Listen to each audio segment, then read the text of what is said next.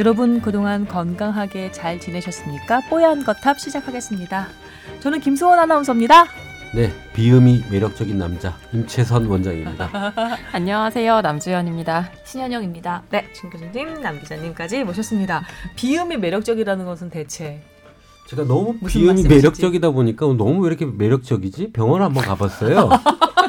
어, 비음이 왜 이렇게 매력적이죠?라고 진단해봤더니 바로 수술해야 된답니다. 병원이 네. 직장이면서 다른 병원을 가셨다는 거죠? 네.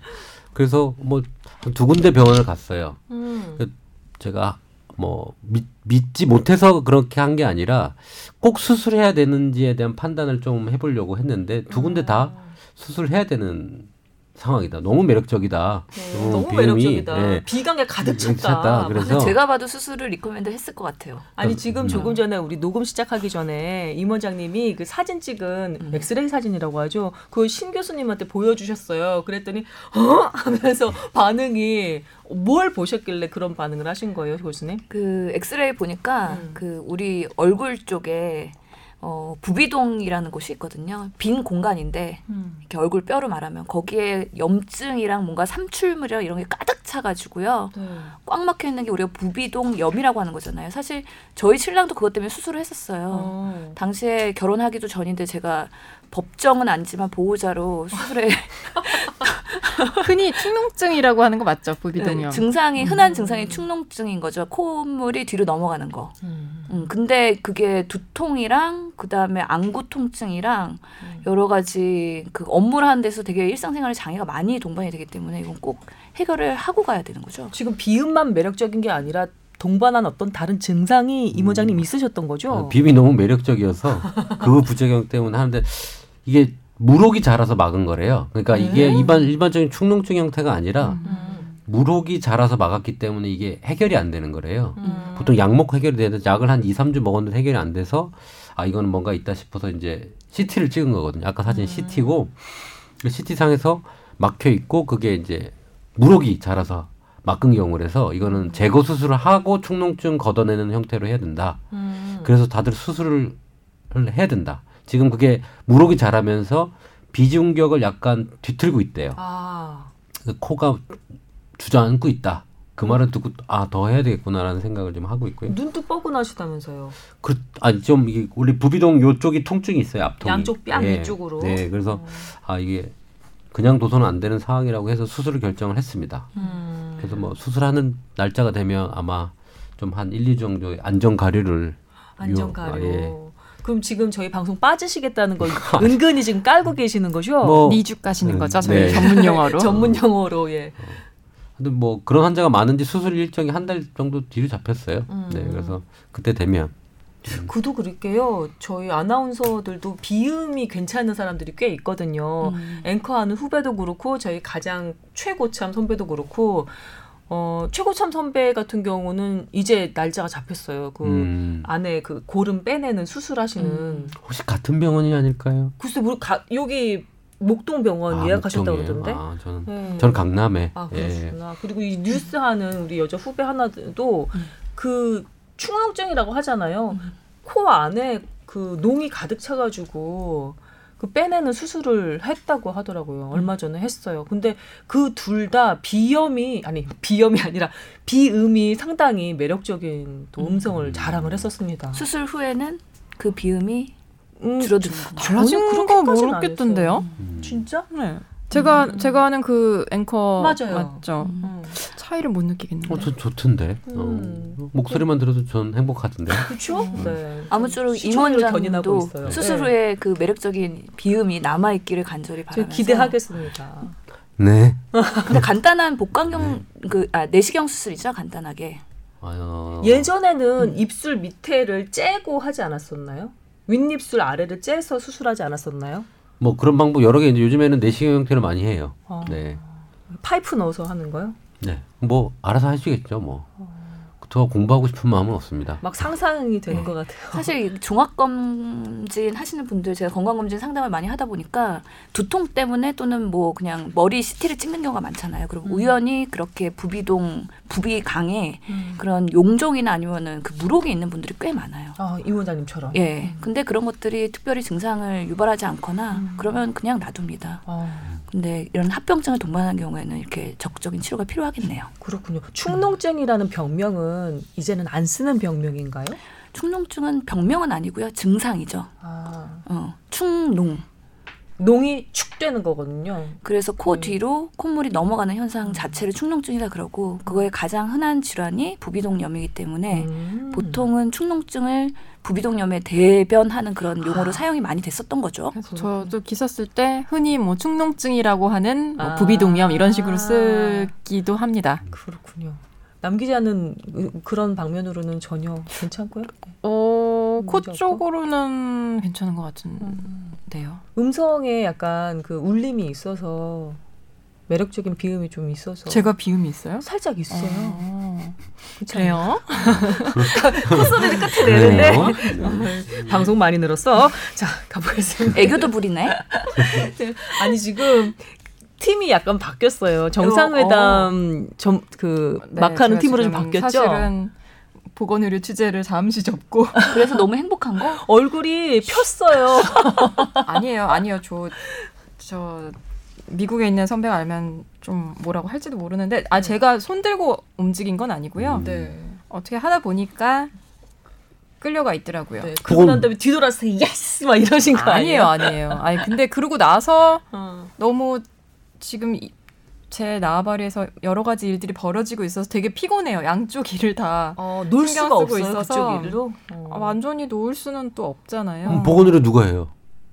지금 없어요. 무주공산? 복, 없어요. 복지팀 후배들이 음, 하고 있어요. 어. 카바를 하고 있지만 그래도 계속해서 남 기자님, 남 기자님, 남 선배님 찾겠지. 그죠? 아니 뭐 그래 제가 취재하고 있었던 사안도 있고 음. 뭐뭐 뭐 제가 파견 간 줄 모르는 후배들한테 연락도 오고 그렇습니다. 아, 이제 정상회담 팀으로 가셨으니까 남북 의료 교류 관련한 것도 뭐 하나 아, 물어오시겠네요. 북미 정상회담 팀입니다 지금. 아, 북미 그래요? 정상회담이요? 음. 아, 결국은 큰 바다에서 만나는 거니까요. 아, 그렇죠.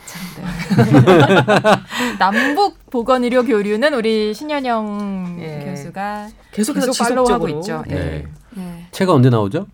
책은 가을쯤에 나올 거고요. 하여튼 통일 보건의료 학회에서 음. 이번에 충계 학술대회 때도 또 그런 것들에 대한 언급이 있을 거고 음. 기자 간담회도 준비하고 있으니까 네. 많은 기대를 부탁드리겠습니다. 그래요. 통일한국 그렇게 데뷔하고 있는 거예요. 벌써 의료계에서. 근데 우리가 그게 있어요. 딱 보여요. 이미 몇 년 전부터 준비를 한 거거든요. 이렇게 될 줄 알았다니까요. 갑자기 이사장님이 학교 이사장님이 어 이거 책 나오기 전에 통일돼 버리면 어떡하지? 속도 내자 이러면서 푸시를 마구 주시고 어. 있습니다. 네, 아이 설마. 네. 여튼 뭐 준비가 되어가고 있다니 좀 든든한 마음도 있습니다.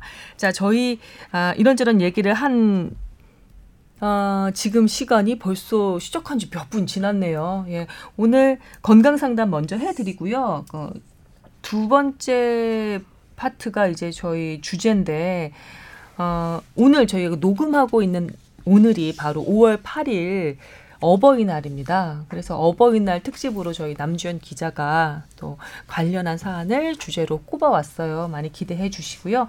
이게 아마 업로드가 되는 날은 목요일 예, 오전으로 알고 있는데요. 저희가 녹음하고 있는 날이 어버이날이어서 예, 관련해서 좀 아이템을 찾아와 왔습니다. 아, 후반부에 진행이 될 테니까요. 기대 많이 해주시고요. 먼저 건강 상담부터 예, 진행을 하겠습니다. 이분은요 아, 남성이시고요. 나이는 서른 살이라고 하십니다. 아, 지금 고혈압 약 아테누롤이라는 고혈압 약 그리고 고지혈증 약 이지트롤 아, 예, 이걸 복용하고 계시고요.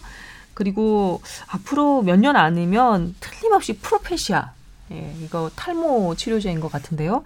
프로페시아를 복용해야 될 것 같은데 아, 질문은 이제 곧 뭐 아이를 가지게 될 때 정자에 이상이 생길 것을 염려해서 어, 이 처방해 준 선생님께 이 고혈압 약과 고지혈증 약 계속 복용해도 될까요? 라고 물어봤지만 이게 확답을 내려주시지는 않은 모양이에요. 명확하게 답을 해주시진 않았는데 걱정이 돼서 네, 사연을 보내주셨습니다. 이분 180cm, 80kg 정도. 근데 대사증후군, 예, 그다음에 운동, 식단 관리하라 이렇게 병원에 충고를 들으셨다고 합니다. 예, 도움 말씀 부탁드립니다. 프로페시아랑도 관련이 있을까요, 정자에? 예, 우선은 프로페시아는 그 탈모 치료제긴 하지만 이런 항남성 호르몬제 성분이기 때문에요. 음. 당장은 그 임신을 준비하신다 그러면은 안 드시는 게 좋을 것 같고요. 아. 그다음에 혈압약이랑 지금 고지혈증 약도 드시고 계시잖아요. 네. 그거에 대해서 명확하게 정자의 뭔가 그 수나 아니면 운동성 같은 것과 직접적인 관련은 없지만 일부 보고에서는 고혈압약이 그런 것들에 악영향을 미친다는 보고가 있긴 하거든요. 네. 그렇기 때문에 그럼에도 불구하고 만성 질환들이거든요. 혈압이나 콜레스테롤은. 음. 그래서 그 정도가 얼마이고 얼마나 잘 조절되고 있는지는 모르겠지만 그거의 위험성과 항상 그 득이 되는 정도가 비교를 해서 뭐가 더 중요하겠느냐를 따져봐야 되거든요. 음. 그래서 지금의 정보만 갖고는 사실은 끊어라 말라를 확답을 드리기는 조금 어려운 상황이긴 합니다. 네. 프로페시아는 사실 뭐 발기부전의 부작용이 있어요. 음. 네, 그래서 뭐 기능이 떨어질 수는 있는데 이런 것들은 사실은 약을 안 먹고 운동하고 하는 게 더 좋지 않겠나 이런 게 음. 걱정이 되면 음. 어 이런 걱정할 시간에 뛰어라, 아, 네, 운동해라. 예, 네. 식단 관리, 운동 또, 이런 처방 음. 받았다고. 어, 이분 지금 서른 살이시라는데 음. 고혈압약 하고 고지혈증 고지혈증 약. 약 드시는 거 보면 약간 비만이실 것 같 죠? 그런데 드시죠? 180에 80kg이면 그냥 그냥 풍채? 좋다. 네. 아, 음. 사람은 건장하다. 요 정도지. 아, 좀 너무 나가는데 이런 정도까지는 아닐 그래요. 것 같은데. 그래도 조금 관리를 하시는 게 좋지 않을까 싶. 그렇긴 해요. 네, 아직 네, 나이도 네. 훨씬 젊고. 비만 지수가 몇 정도 되는 거죠, 그러면? 180에 80이면요. 음. 계산을 하고 있습니다. 근데 이상하다 진짜 나이가 이렇게 아직 젊은데 그리고 몸무게도 생각보다는 적게 나가시는데 대사증후군이라는 이런 진단을 받으셨대요. 이런 것도 20, 하나요? 24.6군데요? 지금 그렇게 많이 나지 않죠. 임신 전에 가장 적절한 체중량 지수는 20에서 25 사이거든요. 그렇기 안에 때문에 들어가시는데. 예, 24 정도라면 지금 과체중에 해당되시는 상태고요. 음. 사실은 비만 지수가 1 정도 올라갈 때마다 불임의 가능성이 퍼센트가 소량이나마 올라갑니다. 3% 그래요. 정도. 아 그래요. 그렇기 때문에 비만일수록 뭔가 임신의 가능성 떨어져서 음. 뭔가 적- 적절한 체중을 유지하는 건 되게 중요한 얘기긴 음. 하거든요. 물론 네. 저체중일 때도 임신의 가능성 은 떨어진다고 했기 때문에 음. 적절한 체중 유지가 되게 중요하고요. 하나만 질문 드려도 될까요? 예. 이분 남성분이시거든요.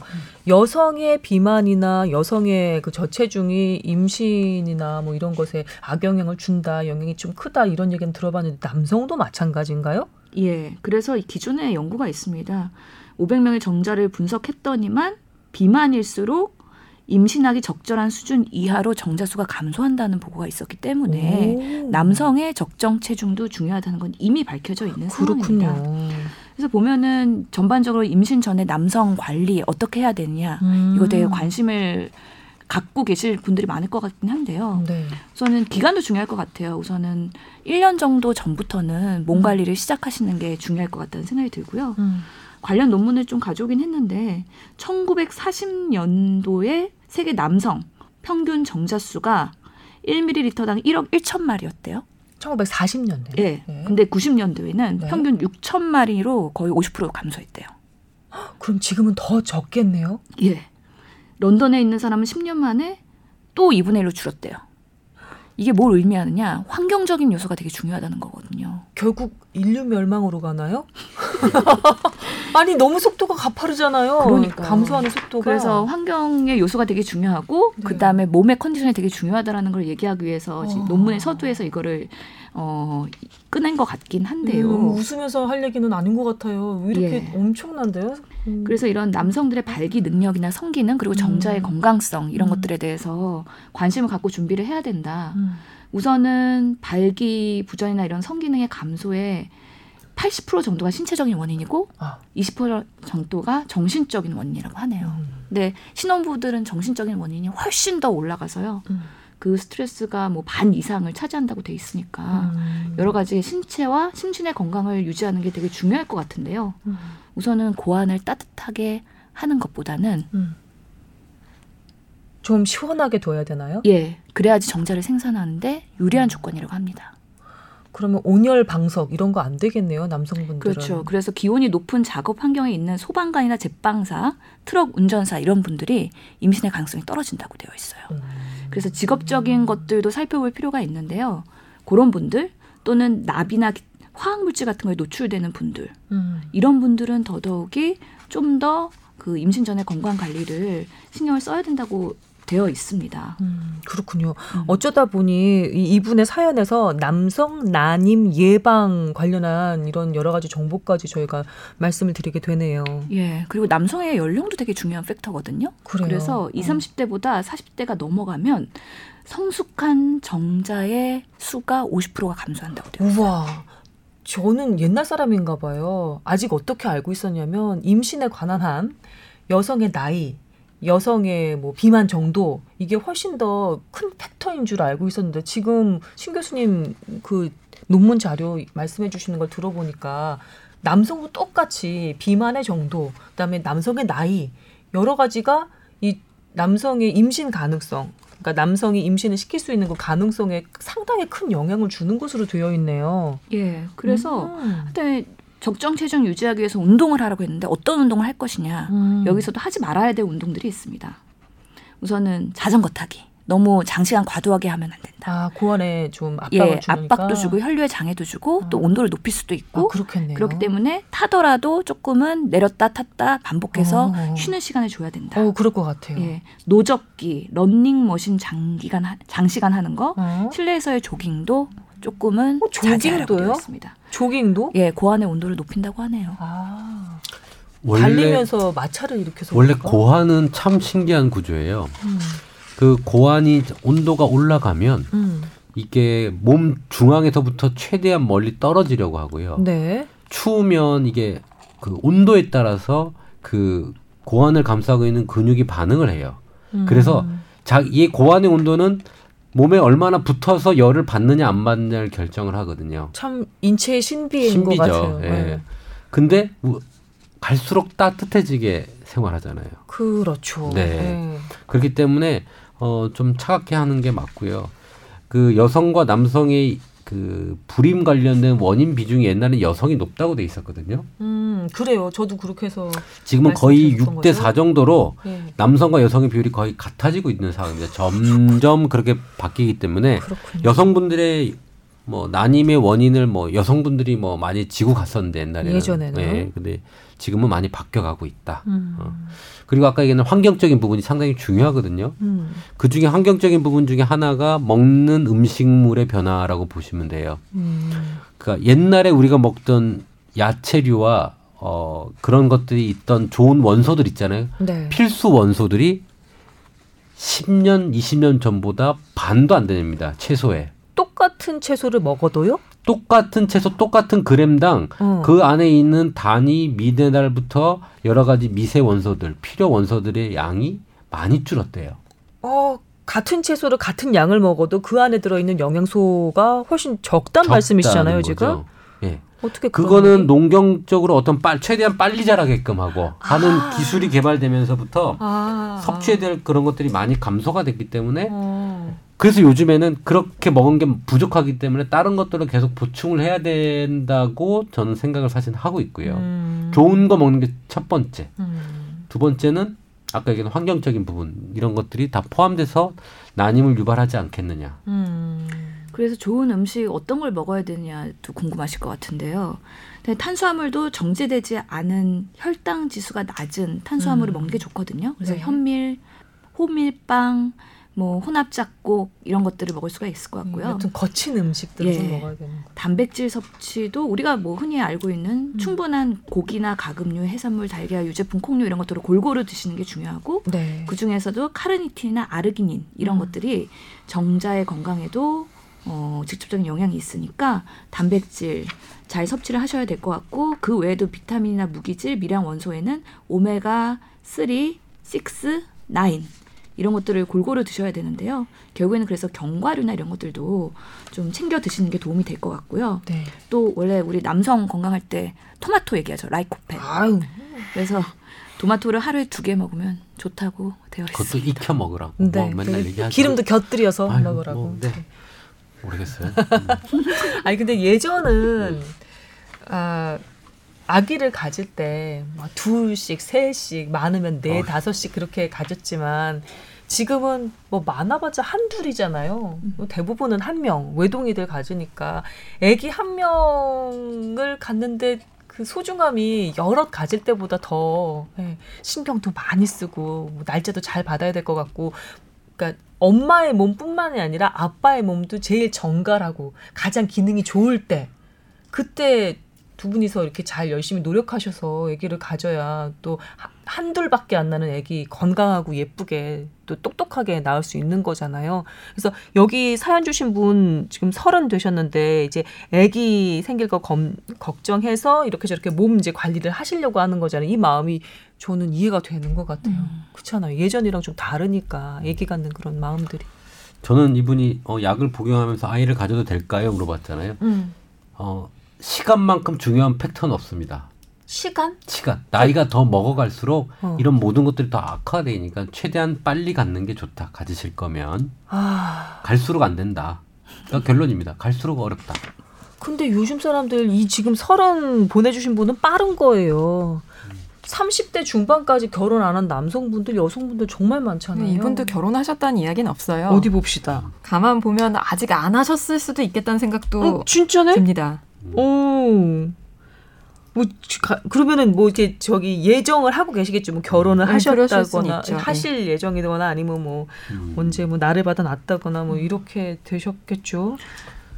아무튼 최적의 컨디션을 만들기 위해서요. 음. 그 혈압약을 먹지 말라고는 못하겠지만 네. 우선은 우리가 건강한 생활 습관, 술, 담배 이런 거 끊고 스트레스 최소한 받고 그다음에 적정 체중을 유지하면서 약을 최소한으로 유지할 수 있으면 그렇게 컨디션 만드시고요. 그러게요. 그다음에 준비해서 좋은 예쁜 아기 만드셨으면 좋겠습니다. 질문 하나만 더 드릴게요. 대사증후군 있잖아요. 열심히 노력해서 식단 관리하고 운동하고 해서 몸 상태 괜찮아지면 완치가 가능한가요? 네. 네. 근데- 아, 두 분 다 네라고 하셨습니다. 근데 의사 선생님들이 그냥 아무 생각 없이 드세요라고 많이 얘기를 합니다. 어, 그건 뭔, 뭔, 뭔 말이죠?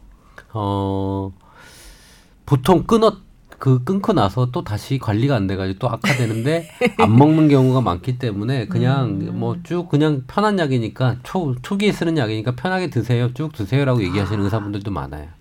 정말 관리 잘할 거면 완치 시켜가지고 돌아올 수도 있으니까 그렇게 하시면 더 좋을 것 같아요. 가능성이 예. 없지는 않지만. 근데 대사증후군 자체가 중요한 거는 하여튼간에 모든 기인은 비만 복부 비만에서 기인돼서 대사 증후군으로 가고 음. 그 다음에 대사 증후군 사람들이 고혈압, 당뇨, 고지혈증으로 음. 가고 그 다음에 심내 혈관 질환으로 가서 사망률이 올라가기 때문에 대사증후군 정도에서 미리 예방하고 되돌리자라는 취지에서 대사증후군, 대사증후군 얘기하는 거잖아요. 네. 그렇기 때문에 아직은 가능성이 많고 음. 노력하면 충분히 정상 상태로 돌릴 수 있다라는 희망을 저는 드리고 싶습니다. 네. 나이 젊잖아요. 가능할 것 같아요. 서른인데요. 예. 예. 사연 주신 박모모님, 네 파이팅입니다. 열심히 운동 또 식단 관리 해주시기 바랍니다. 그래서 예쁜 아기까지 예, 가지실 수 있도록 잘 좀 예, 관리해 주시기를 부탁드립니다. 첫 번째 사연이었고요. 두 번째 사연으로 넘어갑니다. 이분은 미국에서 이메일을 음, 합니다라고 하신 분인데요.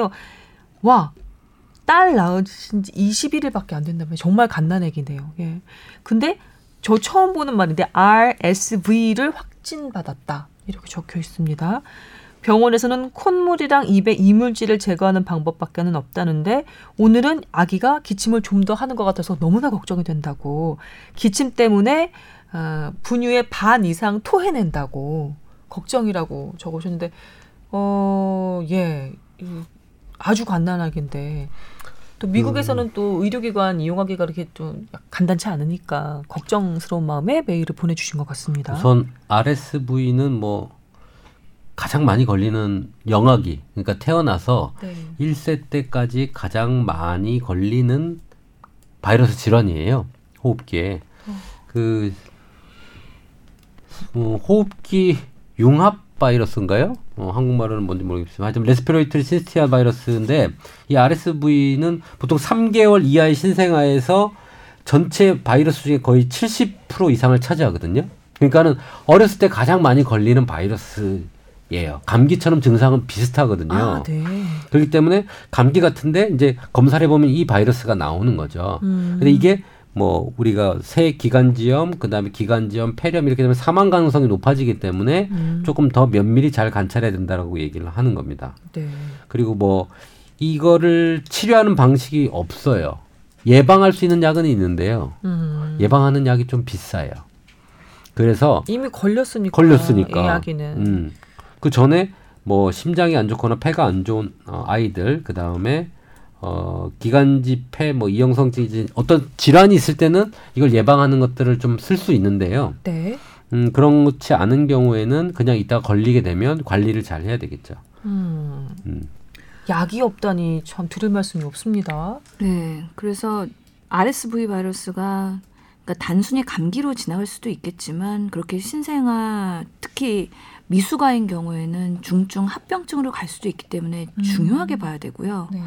그래서 뭐 신생아학회에서도 보면은 RSV를 really serious virus 이렇게 아. 해갖고 홍보를 하더라고요. 네. 그래서 아이가 숨을 잘 쉬는지 호흡곤란 음. 없는지 잘 보자라는 그런 의미를 하는 것 같고 RSV 우리나라에서는 겨울이나 가을철 이제 좀 쌀쌀해질 때 많이 도는데 음. 지금 보니까 미국 같은 경우에는 지금 시즌에 오히려 더 많이 유행을 하네요. 이게 음, 국가마다 예, 예, 시즌이 좀 다르기 때문에 그런 것 같습니다.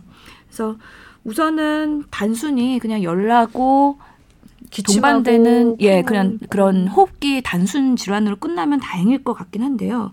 유심히 보시긴 해야 될 것 같습니다. 이걸로 인해서 발열이나 아니면은 폐 질환으로 합병증으로 가는지 더 심각하게 가는지 아니면 호전이 되는지 어쩌면 단순히 지나갔다면은 메일 주신 날짜가 4월 달인 거 보니까 지금은 좋아졌을 수도 있을 것 같고 음. 아니면 더 시리어스하게 갔다 그러면은 지금 뭔가 병원에 계실 수도 있을 것 같은데 근데 아이를 잘 관찰하고 발생하는 증상에 대해서 증상 요법을 잘 뭐 열이 나면 열을 떨어뜨리고 음. 여러 가지 그런 요법들을 하면서 어, 치료해야 될 것 같다는 생각이 드는데 21일 아기가 이렇게 RSV 감염됐다 그러면 정말 걱정될 것 같아요. 부모. 입장에서는. 예. 예. 뭔가 면역 체계나 이런 것들이 상대적으로 취약할 수 있으니까요. 앞으로도 그렇죠. 좀더 잘 어, 예의주시 해야 될 것 같다는 생각이 정말로 드네요. pit덩이잖아요. 3, 7일밖에 안 된 거잖아요. 21일이면. 그렇죠. 어휴. 그런데 음. 분유는 먹이면 토하고 계속해서 기침하고 콧물. 보통 이것 때문에 토하는 건 아니고 기침을 많이 하고 애들은 토하는 것 같아요. 예, 기침 때문에 토한다고 적혀 있네요. 네. 그렇지만 뭐 병이 기 다음 뭐 폐렴이나 기관점이나 이렇게 옮겨가지 않도록 잘 좀 지켜 보셔야 될 것 같습니다. 어떻게 해야 되는 걸까 이러면 진짜. 음, 우선은 뭐 예방하려면 감기 증상이 있는 어른들이나 음. 누나, 오빠 그다음에 뭐 다른 사람들이 온- 와서 뽀뽀하거나 부딪히거나 이런 것들을 최대한 아, 어, 안 하는 게 좋고요. 그래서 네.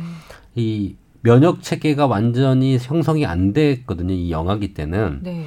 그래도 어, 이게 감염이 되면 이제 막 열나고 이런 것들이 발생이 좀 되는 형태이기 때문에 어, 그런 접촉을 우선 끊는 게 중요하고 그다음에 손 씻는 거 이런 게 되게 중요하겠죠. 음. 그 어른들이 이제 뽀뽀하지 말라고 하는 게 이제 이런 균들이 자꾸 묻으니까. 음. 네.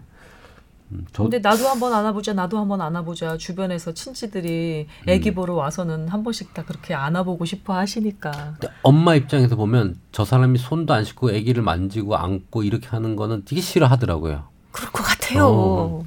그래서 우리나라에서는 보통 출산하고 산후조리원에 곧바로 들어가서 한 4주 정도는 외부 손님 안 받고 음. 격리를 하는 경우가 많긴 한데 미국의 문화는 어떤지 좀 궁금하기도 하네요. 바로 퇴원이죠. 예, 바로 퇴원이고 중국은 특이해요. 그 산후조리원 문화가 있어 있긴 한데 가족들하고 같이 한 방을 써요. 괜찮아요, 그래도? 아 저는 너무 어이가 없는 게 너무 산과 산부인과 환자가 많다 보니까 복도에 산모가 복도에 나와 있고요. 와, 뭐너 기가 막히고 좋은 방이라고 해가지고 산모가 있고 발 밑에 아기가 있어요. 모자동실이라고 해가지고 꼭 엄마랑 아기가 옛날에 그 중국은 아기 바퀴가 이런 것들이 많아가지고 아기를 손에 절대 안 놓습니다. 부모가. 아기가 바뀌어요? 네. 아기가 없는 사람들 아기를 데려가고 이런 게 너무 많았어가지고 절대로 아기를 안 놓습니다. 그래서 자기 방 엄마 침대 밑에 아기가 침대가 따로 있어서 거기 빨간 포대기로 이렇게 돼 있고요. 아, 근데 어이없는 거는 그 방 안에 옆에 이제 보호자 방이 있는데 거기서 막 담배 피우고 그래요 사람들이 아버지들이. 아이고 아직 교육이 좀 덜 됐다. 뭐 다 그런 건 아니지만 네. 중국의 삼성급 도시에 가면 수술방 앞에서 사람들이 담배를 피더라고요 병원에. 근데 뭐 뭐가 됐든 중국의 문화는 같이 얘기를 옆에 두고 있는 상황인데 어른들의 접촉이 많습니다. 음, 그리고 다 가족들이 모여서 키워요. 음. 음. 결론적으로 면역력이 이게 좋아지는 건지 뭔지 모르겠지만 어, 네. 예, 진짜 뭐 한편으로 보면은 강하게 또 키울 수도 있겠네요. 근데 이런 식의 RSV, really serious 바이러스에 걸려 있는 아기인데 주변에서 담배 피우고 있고 가족이 모두 다 있다면 이건 진짜 너무 위험한 그게 상황이겠는데? 우리나라 한 8, 90년대 병원의 모습인, 모습인 것 것 같아요. 같아요. 그게 네. 금연 정책이랑 관련이 있거든요. 예전에도 병원에서 음. 그 실내 금연 구역이 아니던 시절이 있었고 음. 예전에 뭐 그래서 교수님들이 회진하고 나서 음. 회진 오더를 맞추잖아요. 전공인들이랑 우리가 어떤 환자는 어떤 처방을 내고 그런 거 오더 맞출 때 음. 담배 한대쫙 피면서 전공인들랑 어. 이 환자는 이런 처방 내라 이런 식으로 했던 문화가 있었다는 얘기를 전해드렸습니다. 진료실에서 담배를 피면서 회의를 했던 게 저도 기억이 나네요. 아 그래요? 네. 병원에서 놀랍네요. 놀랍네요. 뭐 옛날에 진짜. 비행기 안에서 폈으니까요. 아, 맞다. 기차에는 음. 어, 있었다면서요. 맞아요. 음. 버스에도 폈어요. 버스에서도 네. 했었던 것 같아요. 네. 음. 뭐 사무실은 뭐 말할 것도 없고요. 어쩌다 보니까 담배 얘기까지 예, 왔는데 죄송합니다. 여튼 예. 아 우리 그 갓난아기 키우고 계시는 미국에서 메일 주신 분 음, 지금쯤이면 많이 좀 증상이 가라앉았기를 아기 증상이 가라앉아서 편안하게 뭐 우유도 잘 먹고 잘 무럭무럭 자라고 있기를 바라겠습니다. 자 사연 두 개 좀 해결을 해드렸고요. 아 이제 시간이 많이 흘렀습니다. 이제 주제로 넘어가야 될 시간이네요. 오늘의 본격 주제 시작하겠습니다. 오늘의 발제자는 남주현 기자입니다. 아까 김소원 선배 말씀하셨지만 오늘이 어버이날이잖아요. 그래서 뭐 들으시는 분들은 이미 어버이날은 지나가셨겠지만 갔겠지만 그 노인 학대 문제를 조금 다뤄볼까 합니다. 네. 그 뭐 이 아이템은 사실 신 교수가 먼저 제안을 해줬거든요. 뭐 음. 워낙 다양한 주제에 관심이 많아서 음. 네 진짜 감사하게 생각하는데 정말 진심 오지라퍼. 정말 세상 모든 것에 대해서 아주 깊은 관심을 가지고 계신 분이기 때문에 그런 면에서 조동찬 선배랑 참 많이 비슷한 것 같습니다. 네. 두 분이서 얘기하면 진짜 발, 날밤 꼴, 꼴깍 셀 것 같아요. 네. 저는 사실 이 노인 학대 문제를 한번 되게 심각하다고 느꼈던 게 어느 토론회에 갔는데 모 의료원의 응급의학과에 계시는 선생님께서 그런 말씀을 하시더라고요. 이 응급실에 실려오시는 저소득층 노인 중에 음. 제대로 못 먹고 이렇게 굶는 게 이제 형편이 어려워서 그런 것보다 이렇게 음. 학대당하는 거 있잖아요. 방임 같은 거. 음. 그래서 제대로 영양 공급 못 하고 그래가지고 하다가 실려 오시는 분들이 꽤 많대요. 우리가 몰라서 그렇지. 근데 그런 어. 분들이 이제 아예 그 의료 급여 대상자면 음. 병원에서 알아서 치료해드리고 일단 잘 영양 공급해드리고 보내드리면 되는데 음. 그냥 일반 건강보험 환자일 경우에는 이제 그 자녀나 음. 가족들의 동의를 구하고 이제 치료비를 내야 되는 문제잖아요. 그래서 그게 굉장히 어려운 문제라고 하더라고요. 정말 방임을 했는지를 확인할 방법도 참 없고 음. 그냥 괜찮다고 퇴원을 하겠다고 그러면은 어떻게 할 수가 없대요. 의사가 개입하기 참 어렵다. 그러면서 참 지금 얘기 남 기자님 얘기 들으면서 인상적인 게 전 노인 학대에서 제일 먼저 이제 물리적인 폭력을 떠올렸거든요. 근데 남 기자님이 제일 일성으로 얘기하는 건 방임이네요. 아니 사실 근데 통계를 봐도 그렇고 뭘 봐도 예. 학대가 제일 많기는 해요. 음. 아니, 물론 정서적 학대가 조금 더 많은데 방임도 학대일 수 있는 거겠죠. 그렇죠, 그렇죠. 근데 방임 같은 경우가 그렇게 통계에 안 잡힐 수도 있을 것 같다는 생각은 그때 많이 했어요. 예. 맞네요. 네. 어, 맞네요. 어. 네, 네, 네. 그 통계를 보면 10% 정도 노인들을 대상으로 학대를 받았냐고 물어봤을 때 한 10% 정도가 어, 학대를 받았다고 얘기를 하거든요. 그, 음.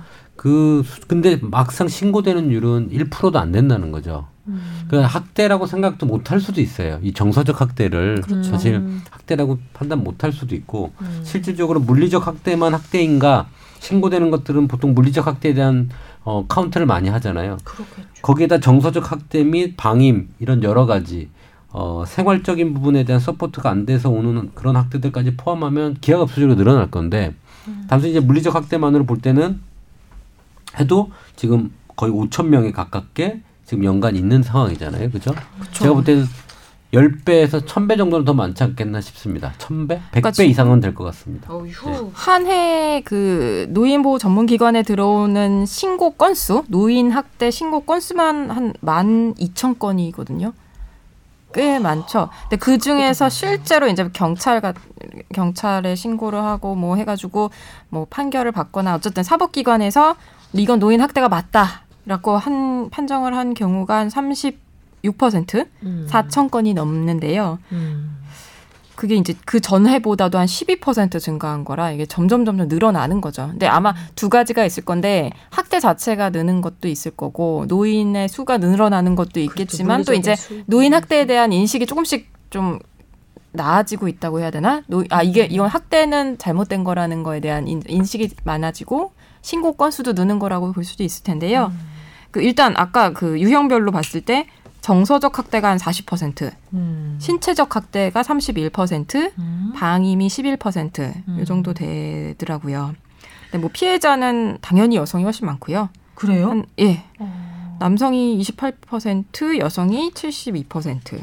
그게 그냥 절대 숫자가 여성 노인이 더 많아서 그런 거이기도 하겠죠. 아니, 그러, 아무리 그래도 뭐 한 1 대한1.23 잡아도 이건 너무 많은 거죠.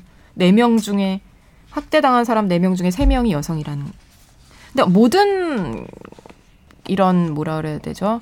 이 하, 단어가 생각이 안 나요. 뭐요? 피해 사례? 그 보통 이제 형사 사건 피해자도 그렇고 항상 여성이 많죠. 음.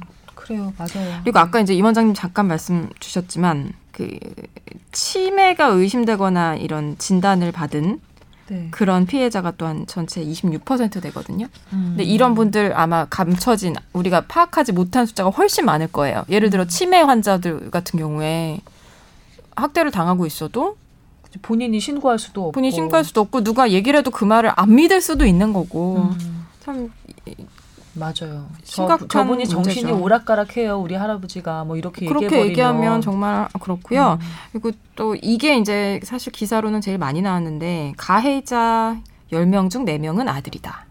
음. 그리고 전체로 또 보면은 그 가해 피해 당하는 노인들 음. 그러니까 가해자로 봤을 때 4명 중에 3명은 친족이더라. 그러니까 음. 가족. 뭐 자녀 아니면 와이프가 될 수도 있고 음. 손녀, 손자 아니면 어- 사위가 될 수도 있고요. 그러니까 부양 의무를 를 지닌 사람이겠죠. 예. 예, 노인을 학대하는 사례가 많다. 자, 뭐, 사실 이 데이터를 보면 이거는 한 한쪽만 좀 치우친 데이터라고 보여요. 뭐냐면 가해자의 어뭐 네명열명중 네명은 아들, 뭐 75%가 뭐 며느리, 사위, 손자, 친척들의 친족 학대가 제일 많다라고 얘기하잖아요. 음. 사실 친족 학대 부분, 그러니까 어, 노인들이 신고를 할 수 있는 사람들을 대상으로 하고 있는 거잖아요, 그죠? 네. 내, 그 노인이 그렇게 학대를 받고 나서 신고를 할 수 있는 사람들의 대상인 거예요. 그럼 반면 이면에 수며 있는 신고를 하지 못하는 노인들은 어떤 노인일까 한번 봐야 될 것 같다는 생각이 좀 들어요. 뭐냐면 우선 어, 신체적으로 기능이 떨어져 있거나 의식적으로 기능이 떨어져 있는 할아버지 할머니들이 있는 곳을 쭉 보면 첫 번째 요양병원 있겠죠. 네. 그다음에 요양원이 있겠죠. 네. 그다음에 노- 노인복지 시설에 위탁된 분들이 있겠죠. 네. 이런 분들은 위탁돼 있고 있기 때문에 그 가족들이 보지 않아요. 네. 관련된 사람들이 보죠. 그럼 여기 있는 사람들이 잘 다 잘할 것이다. 저는 그렇게 생각 안 합니다. 옛날에 요양원에서 노인 학대하고 하는 그런 건수들이 정말 많은데 그거를 다 파악이 안 된다고 지금 생각이 되고 그런 부분들이 아직 어 드러나지가 않았어요. 우리 유치원 교사들이 애들 학대하는 게 한번 이슈가 되면서 계속 나오잖아요. 음. 그런 것처럼 요양원도 한번 전반적으로 요양원과 노인복지시설에 노인에 대한 정신적 학대와 육체적 학대에 대한 부분이 조금 명확하게 준비가 돼야 될 것 같아요. 여기 근데 네. 기사에 보면 네. 노인 학대 발생 장소별로 보면 가정이 89% 정도 되고요. 생활 시설이 6% 정도 되고 그다음에 생활 시설에는 이제 요양원이나 요양병원 같은 그 시설이 포함이 되는 거죠. 그러니까 절대적으로 가정이 가장 많은데요. 근데 아마 이제 좀 전에 원장님 음. 말씀하신 게 그거거든요. 어. 많이 감춰져 있을 거라는 거죠. 어. 이 수면 아래에. 오히려 가정이 더 감축이 용이하지 않을까요? 요양병원 같은 경우는 가끔가다 음, 불시에 가족이 와서 우리 할머니 할아버지를 봤는데 멍이 들어 있다던가 아니면 너무 야위어 있다던가 아니면 우연히 지나가다가 옆 사람 음, 그 침대를 봤는데 뭐 학대하고 있는 모습을 관찰했다거나 이런 식으로 해서 오히려 드러나기가 좀 용이할 것 같지만 가정은 오히려 제가 생각하기에는 좀 은폐될 가능성도 높게 느껴지는데 그건 아닐까요? 음, 그건 아닐 것 같아요. 왜냐하면 어. 그런 곳이 생각보다 그 폐쇄적이고요. 그래요. 어, 폐쇄적이고 어 그 가족들이 그렇게 많이 오지 않는 경우도 많고, 그래요. 네 그렇기 때문에 가족들이 볼 수 있는 기간이 많지가 않고요. 아. 또 그런데 맡기는 경우에는 어 사실은 그건 부양 가족이 없는 경우도 많이 있거든요. 아, 네. 그리고 요양원 같은 데 맡길 때는 장기간에 맡기는 것을 하고 거기서부터 임종까지 생각하고 맡기는 경우도 많기 때문에 가족들이 음, 특히 치매 환자군이라든지 이런 경우에는 그렇게 맡겨버리기 때문에 솔직히 얘기하면 더 감추기가 쉽죠. 음. 네. 근데 지금 그게 문제는 문제인 게 우리보다 고령화가 더 빨리 진행되고 있는 일본 같은 경우에 네. 그 요양시설 노인 학대가 뭐 최근에 2016년 통계긴 한데 사상 최다를 기록을 했다 뭐 그런 기사가 나왔거든요. 네. 이 이런 시설에서 노인들을 돌봐야 되는 젊은 사람들은 줄어들고 음. 노인들은 점점 점점 많아지고 이런 시설에서 음. 생활을 해야 되는 그런 상황이 계속 되니까 이제 아무래도 일손이 부족하고 사람이 이제 그러다 보면 짜증이 나고 몰려서 하면 안더 되지만 그렇겠죠. 노인들을 학대한다 그런 해석이 나오고 있더라고요. 음. 네. 또 학대 관심이 커지니까 아무래도 신고도 많이 되고 또 이제 예전에는 조금 더 느슨하게 보던 걸 좀 타이트하게 아 이건 학대라고 뭐 그렇죠. 판정하는 경우도 음. 분명히 있을 거고요. 근데 이게 아마 우리나라도 점점 점점 많아질 것 같아요. 아무래도 가족이 그 어르신들을 돌보는 그런 분위기가 점점 좀 줄어들고 있잖아요. 너무 속상한 게 이 아동 학대랑 노인 학대랑 둘 다 참 마주하기가 힘들 만큼 이제 좀 슬픈 일이긴 하지만 아동 학대 같은 경우에는 아기는 자라나면서 점차점차 힘도 세지고 발언권도 커지고 너무 힘들면 정말 달아나기라도 할 수 있는데 노인 학대 같은 경우는 내 몸이나 정신이 점점 좋아지기는 어렵잖아요. 늙어가고 노쇠해가고 결국은 죽음을 향해 가는 거니까. 그러니까 이 아동학대 같은 경우는 최소한의 탈출구가 내가 성장해서 어른이 돼서 달아나는 그 구멍이라도 하나 뚫려 있는 반면에 노인학대는 정말 그 최소한의 탈출구마저 닫혀 있는 상황이잖아요. 어떻게 생각해 보면 그래서 더 암담한 것 같아요. 그 문제는 더군다나 이제 고령화 속도가 너무나 급격하게 예, 빨라지고 있기 때문에 더 속상한 것 같습니다. 요양원 가보신 적 있어요? 저 시골에 있는 요양원? 가보지는 못하고 그 얘기는 좀 전해 들었어요. 거기에 이제 어머니를 맡긴 친구의 음. 얘기를 들었어요. 근데 갔다 와서는 내 그 제 친구인 그 딸도 우울증에 빠지더라고요. 저 엄마 한번 저런. 장소에서 어떻게 노인들을 케어할까라는 생각이 들 정도로 음. 그리고 요양원 같은 것도 검사를 하거든요 복지부에서 근데 그 검사할 때만 잘하는 것처럼 보이고 되돌려 놓고 운영 부분 때문에 음. 어, 쥐어짜서 수익을 올리는 형태가 되는 거죠. 사실 그런 요양원들은 사라져야 되는 게 맞는데 받을 데가 없어요. 그렇지. 거기서 많은 사람이 뭐 천 명, 이천 명이 나가면 받을 데가 없어요 또. 그러면 보호자들이 이거를 없애서 나- 또 complain을 합니다. 사실은 이런 노인 요양 시설 확충이 좋은 시스템들이 되면서 이 궤도를 해야 되는 게 맞, 맞을 것 같고 그러면서 이 노인 학대에 대한 부분도 개선이 돼야 되는데 어, 제가 볼 때는 더 늘어날 거고 더 밝혀질 거예요. 어. 음, 학대 사례들이 네, 전 얘기 들은 것만 해도 뭐 여러 건인데 아직 밝혀지지가 않았거든요. 근데 문제가 이제 CCTV 설치하자 어린이집처럼 그런 음. 얘기가 많이 나왔어요. 그리고 네. 법안 발의도 있었던 걸로 알고 있는데 아, 근데 이제 이게 아이들이랑 좀 다르잖아요.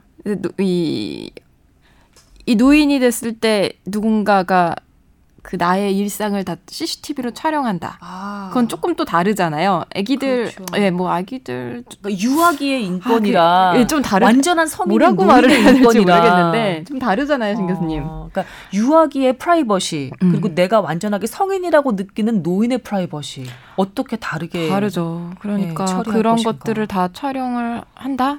그리고 어린이집은 어쨌든 잠시 가 있는 곳이고, 그렇죠. 예, 내가 쓰- 뭐 예를 들어 뭐 진짜 일상생활을 하는 그런 공간은 아니잖아요. 옷을 음. 갈아입는다던가 막 그런 일은 좀 다른 우리 이 어른들하고는 좀 다른데 24시간 계속 있는 요양원이나 요양원에 요양병원 CCTV 같은 설치한다. 그거는 이제 또또 다른 인권. 문제가 될 수 있는 거예요.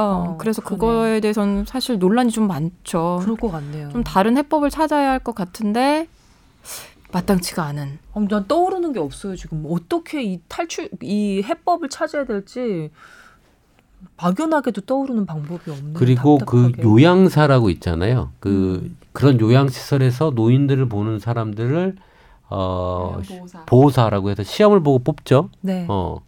근데 요즘에 거의 대부분이 이제 중국 교포분이 차지하기 시작했어요. 맞아요 네. 그러다 보니까 대부분 다 중국 분인데 네 아니면 찾기가 어려워요.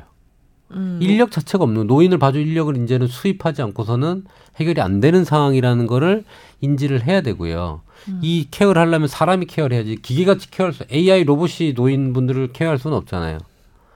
그렇다 보니까 그 인력 수급 부분, 그 다음에 시설 부분 이거 다 포함해서 어, 개발 계획을 만들어야 되는 상황입니다. 근데 하나 하나도 다 쉽지가 않아요. 간호 인력은 뭐 더 말할 뿐만 아니라 요양을 사들도 지금 어, 이제 계속 문턱이 낮아질 거예요 아마. 곧 말 말만 되면 동남아 분들도 들어오지 않을까. 음. 워낙에 그 요양보호사 처우가 그렇게 좋은 편이 아니어서 예전에 제가 어떤 프로그램에서 인터뷰를 한 적이 있는데 요양보호사 프로그램 인터뷰 한 적이 있었는데 그것도 하청에 하청을 주더라고요 인력 회사에서 그래서 실질적으로 요양보호사를 해서 가족 건사를 할 수 있을 정도의 임금이 되냐 아니더라고요. 음. 간병인도 그렇고요. 다 중국 교포 한국말을 할 수 있는 사람들의 어, 낮은 인력들을 지금 쓰고 있는 상황이라 상황입니다. 이제 이런 것들이 다 개선될 때 사실은 뭐 이런 좋은 시설이 있으면 사실은 가족들하고 불화가 없이 병원에 맡겨도 좋은 컨트롤이 되는데 그게 좀 안 된다는 얘기기도 하거든요. 그렇죠. 음.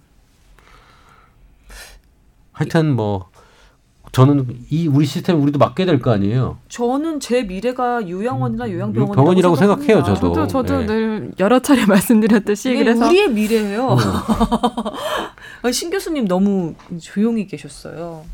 머릿속에 지금 여러 가지 생각이 예, 떠다니실 것 같은데. 그러니까요. 그래서 노인 환자들이 병원에 많이 오시거든요. 응급실을 경유해서 가정의학과에도 많이 입원을 하세요. 그렇겠죠. 일반적으로 영양 실조나 컨디션 떨어지고 음. 여러 가지 뭐 급성 질환으로 인해서 결국에는 그런 것들이 해결이 되면 그 다음에 어디로 돌아가실 거냐에 대한 고민을 의료진과 가족들이 같이 한단 말이죠.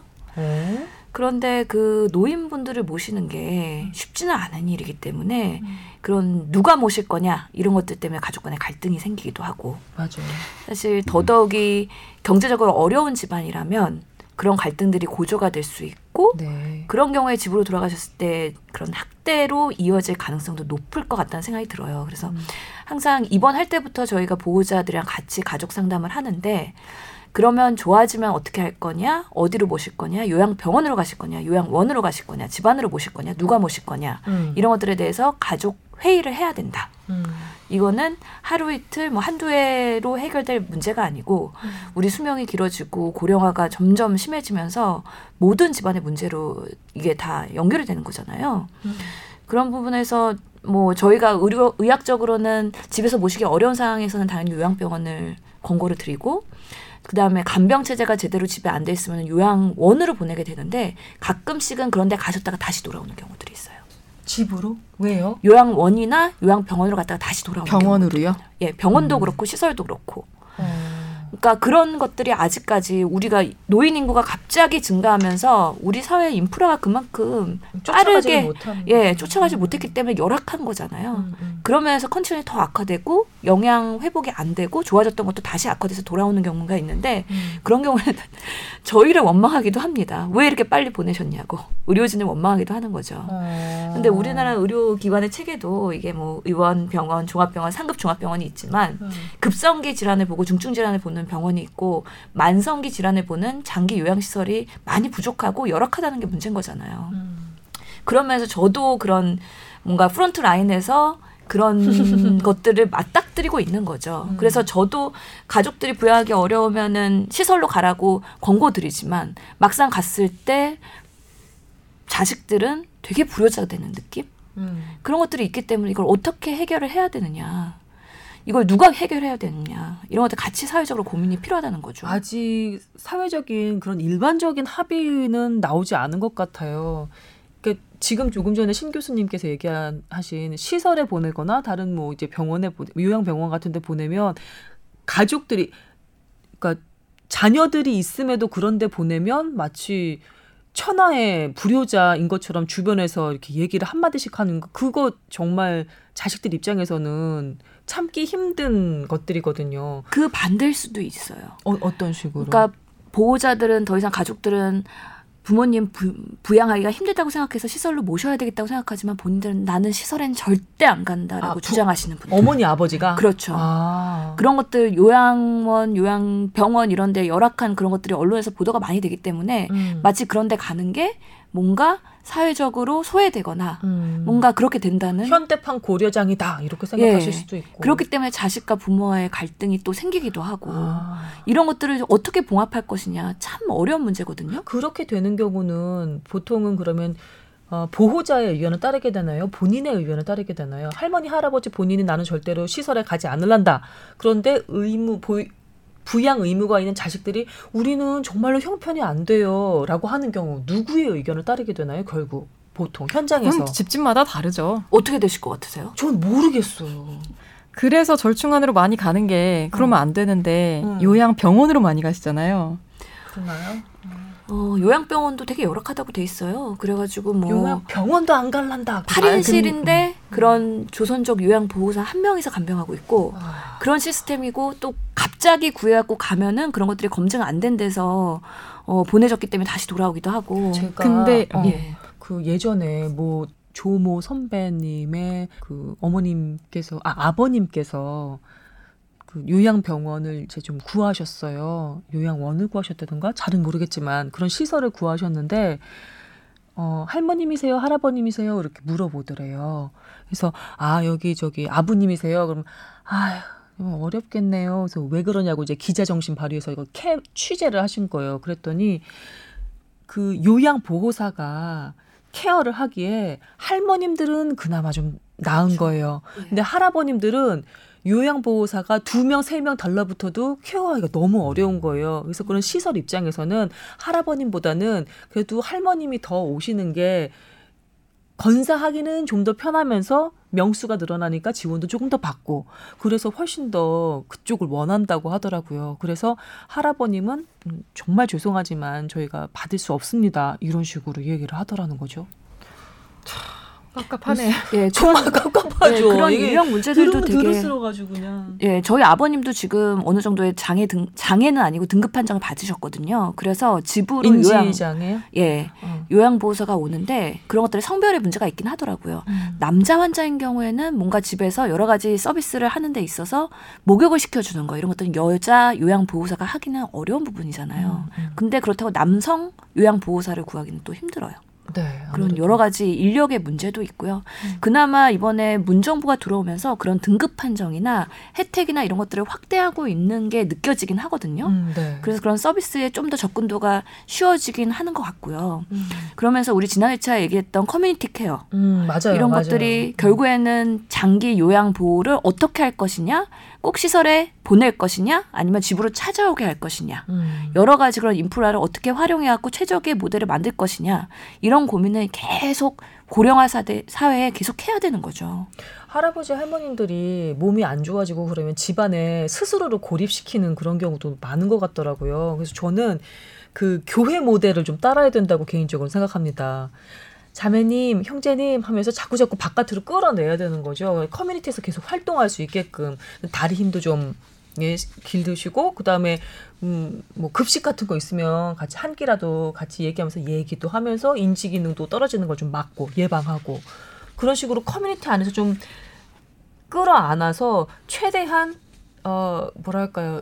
요양원에서 죽음을 기다리는 그 시간을 최대한 뒤로 미룰 수 있게 노인들이 좀 그런 시간을 맞닥뜨리는 걸 좀 최대한 뒤로 미룰 수 있게 어떻게 해서든지 사회 안에서 활동을 좀 하실 수 있게끔 중요한 지적이신 것 같아요. 그래서 음. 방임에도 자기 방임이라는 게 있기 때문에 스스로가 음. 방치를 시키도록 그렇게 하는 거죠. 그래서 자기 방임. 예, 특히나 뭐 연구에서 보면은 사회성이 있고 친구를 많이 만나서 수다를 떨고 이런 노인들이 오히려 인지장애를 예방을 더 잘한다라는 그런 데이터들이 많이 있기 때문에 음. 뭔가 그렇게 사회 지지막 내에서 서로 교류하는 시스템을 만들 필요가 있다. 근데 또 얘기 들어보면요. 네. 노인정 같은 데 나갈래도 회비가 있고 네. 돌아가면서 밥도 한 번씩 싸야 되고 그렇기 때문에 음.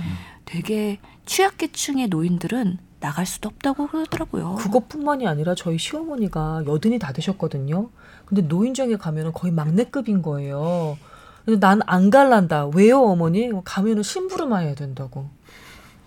아, 그렇게 터스들을 또 하신다고 그러시더라고요, 또. 그, 그 안에서도 위계가 딱 서열이 딱 있어가지고. 우리 사회가 예전에는 정말 그 남녀 부부 관계에서 여성 학대가 이슈였다면은 음. 좀그 다음 단계 아동 학대가 되게 이슈가 됐었고요. 맞아. 네. 이제는 고령화 사회가 되면서 노인 학대가 또 이슈가 되고 음. 있는데 하여튼 간에 이런 것들이 아직까지는 숨겨진 게 너무 많아서 음. 이걸 어떻게 사회에 노출시키고 그거를 해결할 것이냐에 대한 활성된 고민들을 해야 될 텐데 남 기자 어떻게 앞으로 하면 될까요? 발제자로서 어떻게 좀 좋은 말씀 하나 좀 남겨보세요.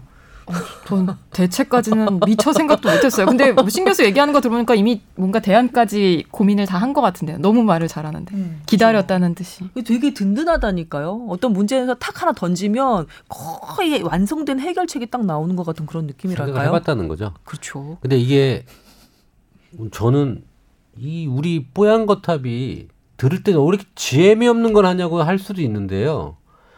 얼마만큼 앞서가는지를 한번 판단해 보세요. 이런 거를 팟캐스트로 다룰 수 있는 의료 팟캐스트가 없어요. 대가 다 뒤져봐도. 갑자기 왜 거탑 자- PR의 시간. 자부심이 있어 진짜. 아니 나 이거를 진짜 이런 재미없는 있어. 걸 다룬 데가 없다니까요. 이렇게 재미없는 거를. 아니 그렇게 말씀을 하셨는데 어, 저희 이제 이렇게- 아, 톡 까놓고 얘기해 볼게요. 디스예요, PR이에요. 갑자기 아니 헷갈리기 근데 시작해. 다른 그 아이템에 비해서 우리 저번에 남 기자도 그러고 신 교수님도 그러셨잖아요. 노인 관련한 뭐 질병이든지 아니면 이런 의료 이슈 등이든지 우리가 다루면 청취율이 살짝 떨어져. 그러니까 그렇죠. 아무래도 이- 팟캐스트의 얘기- 특징도 어, 있겠죠. 이런 얘기 자체를 듣기가 만드는. 좀 약간 피하고 싶은가 봐요. 음, 아니 하지 마세요. 이거 그대로 가는 게 좋을 것 같아요. 이게 앞서간다는 건 제가 자부합니다. 재미없지만 곧 본인들의 얘기가 될 거라는 거예요. 청취자 여러분들 곧 내 얘기가 된다고 생각해야 돼요. 그때 노인 냄새 뭐 이런 거 있잖아요. 맞아요. 그때 얘기했던 것들 다 본인들의 얘기가 된다는 거를 네. 꼭 명심하시고 그래서 제가 오늘 향수를 하나 뿌리고 왔답니다. 냄새 혹시 안 나요? 향기? 음? 아 전혀 안 나나? 저쪽은 뭐 부비동염이 아 그렇죠. 저쪽은 축농증 증세 때문에 네 그렇군요. 근데 이거 정말 대책이 나와야 될 텐데 음. 어떻게 하면 좋죠? 나와도 조금 더 서둘러서 나와야 될 것 같아요. 그 사이에 이 피해 사례가 계속 더 쌓일 것 같아요. 아주 급속도로 많이. 근데 아까 신 교수 얘기한 대로 아마 너무나 안타깝지만 음. 더 많이 나올 거예요. 요즘에 어린이집 그런 학대 문제 나오는 것처럼 이런 음. 문제가 계속 계속 나올 거고 그러다 보면 조금씩 나아지겠죠. 노인 네. 학대가 심각한 문제고 그것도 범죄라는 거 인식하게 돼야 그 네. 다음에야 아마 좀 나아지지 않을까요? 이걸 어떻게 정책이나 단순히 CCTV 설치하고 그런 걸로는 해결이 안 될 것 같아요. 보통 사회적으로 아 이것이 정말 큰 문제다라는 합의가 이루어지고 난 다음에 그 다음에 정책적으로 뒷받침이 따라오더라고요 순서가. 예. 그래서 이게 일단은 효, 뭐 중국이나 싱가포르에서는 효도법이라 그래서 일 1년에 의무적으로 부모님 한 번 이상 찾아뵙기. 그래서 뭐 용돈 드리기 뭐 이런 것들이. 강제적으로 돼 있고 안 하는 경우에 부모가 자녀를 신고할 수 있게 되는 법안들도 있는 것 같은데 실효성에 사실 논란이 있긴 하고요. 네.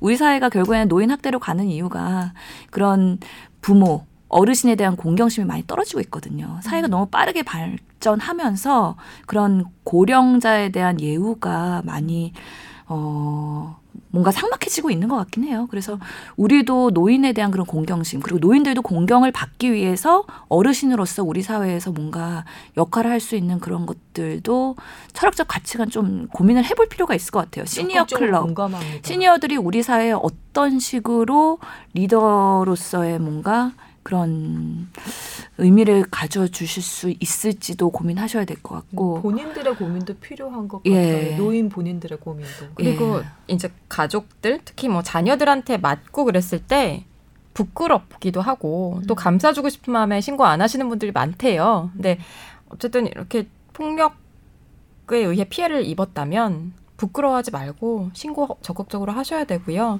그리고 그런 음, 가해자로부터 분리돼야 되니까 고통을 빨리 벗어나는 게 중요할 것 같습니다. 그리고 우리가 어버이날이라고 두 분 다 챙겨드려야 되잖아요. 저는 좀 그게 되게 부담되더라고요. 음. 아, 부담 안 돼요? 어, 부담은 되죠. 돈도 많이 나가. 두 배로 들잖아요. 어머니 날, 아버지 날 뭐 다른? 나라처럼 예, 백, 개국은 사실 그 두 날짜가 분리돼 있잖아요. 봄하고 가을로 나눕시다. 그러니까 봄 가을로 나오고 봄에 5월 달 지출이 너무 많아요. 음. 그래서 어머니 날 아버지날 좀 따로 하는 게 좀 좋을 것 같아요. 그리고 혼자 독식하는 게 낫지. 그때 동시에 하면 다 어머니들이 챙겨가던데요. 보니까. 음, 그게 좀 사실은 현명한 것 같긴 한데. 아 그래요? 네. 와이프에 의한 남편 학대인가요? 이번에 네. 8일 날 까지 임시 공휴일이 안 됐죠. 네. 안 됐죠. 네. 검토를 하다가 정부에서 아, 검토하다가 뜨거라 하고 그만두죠. 네 여성들의 반대로 여성들의 반대뿐만 아니라 남성들도 그랬어요. 왜냐하면 네. 그 가정 내 평화는 음. 부인의 정 그 정서 상태에 상당 부분 좌우되기 때문에 사실 부담되는 날인데 그걸 좀 분리했으면 좋겠다는 생각도 음. 좀 들고요. 한 번이라도 더 찾아뵙자 뭐 그런 네, 의미도 그렇죠. 있나요? 예. 두번 나눠 보고 그 다음에 경제적인 좀 많아도 되고 그 다음에 각 부, 부모님들이 오늘은 내가 주인공 이렇게 됐으면 좋겠다. 음. 단독 한, 한 명이라도. 사실 저는 정서적으로 남자가 많이 확대받고 있다고 생각해요. 이번에 음. 코미디 프로에서 하나 나온 말인데 딸이 엄마 냉장고에 우유가 상한 것 같아 맛이 이상한데 버릴게 그러니까 엄마가 어 그냥 돌아 아, 상한 것 같은데 뭐 어디다 쓰려고 어 아빠 주게 아니 그런 잘못된 프로그램이 있나요? 우스갯소리겠지. 그거 최, 최신 거 아니고 몇 년 전 거 같은데. 네 맞아요. 아, 음. 근데 다행이네요. 그게 재방송될 때 다시 한번 봤는데 우리 어머님이 빵 터지시고 웃으시더라고요. 음. 음. 그 억울한 게 좀 많이 맺혀 있나 봐요. 우리 집은 네. 사갈락말락 그 유통기한 넘어간 것은 주로 부인인 제가 먹는데 남편- 남편은 이상한 것 같아요. 괜찮아 내가 먹을게요. 음. 제가 더 그냥 먹고 있는데. 그래서 저는 사실 뭐 나- 아버지건 어머니건 좀 따로 챙겨드려야 되겠다. 음. 이번에도 아버님이 그래 왜 나는 안 챙겨주냐. 그래서 이제는 좀 따로 챙겨드려야겠다 생각을 했어요. 옛날에 그냥 다 묶어서 드리면 어머니가 독식하셨던 것 같아서 아버님이 예. 또 이제 또 서운해 하실 서운해 나이가 또 하시더라고요. 돼 예. 가시니까. 예. 아니에요. 그래도 어머님을 챙겨드리면 어머님이 그런 거 받아가지고 소고기도 사서 아버님 먹여드리고 그럴 거라고 저는 기대하고 있습니다. 사실 저도 아버지 쪽으로 들어가는 건 어쩐지 안심이 안 돼요. 아, 안심이 안 돼요. 네. 왜냐면 그게 뭐랄까 제가 보기엔 너무 기분 내시는데 쓰셔가지고 약간 불안해서 저는 어, 그럴 수도 예, 있겠네요. 단일 창구를 예, 선호합니다. 어머님 단일 창구를. 예, 서운하다는 얘기를 직접적으로 하셔서 네. 자, 아유 어느덧 한 시간 넘게 저희 네 사람 아, 이야기를 나눠봤습니다. 노인학대 가벼운 주제가 결코 아니죠. 예. 그리고 마무리하면서 우리 네 사람 모두 웃긴 했지만 아, 우리의 미래를 생각하면 진짜 예, 웃을 수만은 없습니다. 예. 여러분도 아, 이 이슈에 대해서 한 번쯤 아, 같이 생각해 보는 그런 계기가 되셨을 것 같습니다.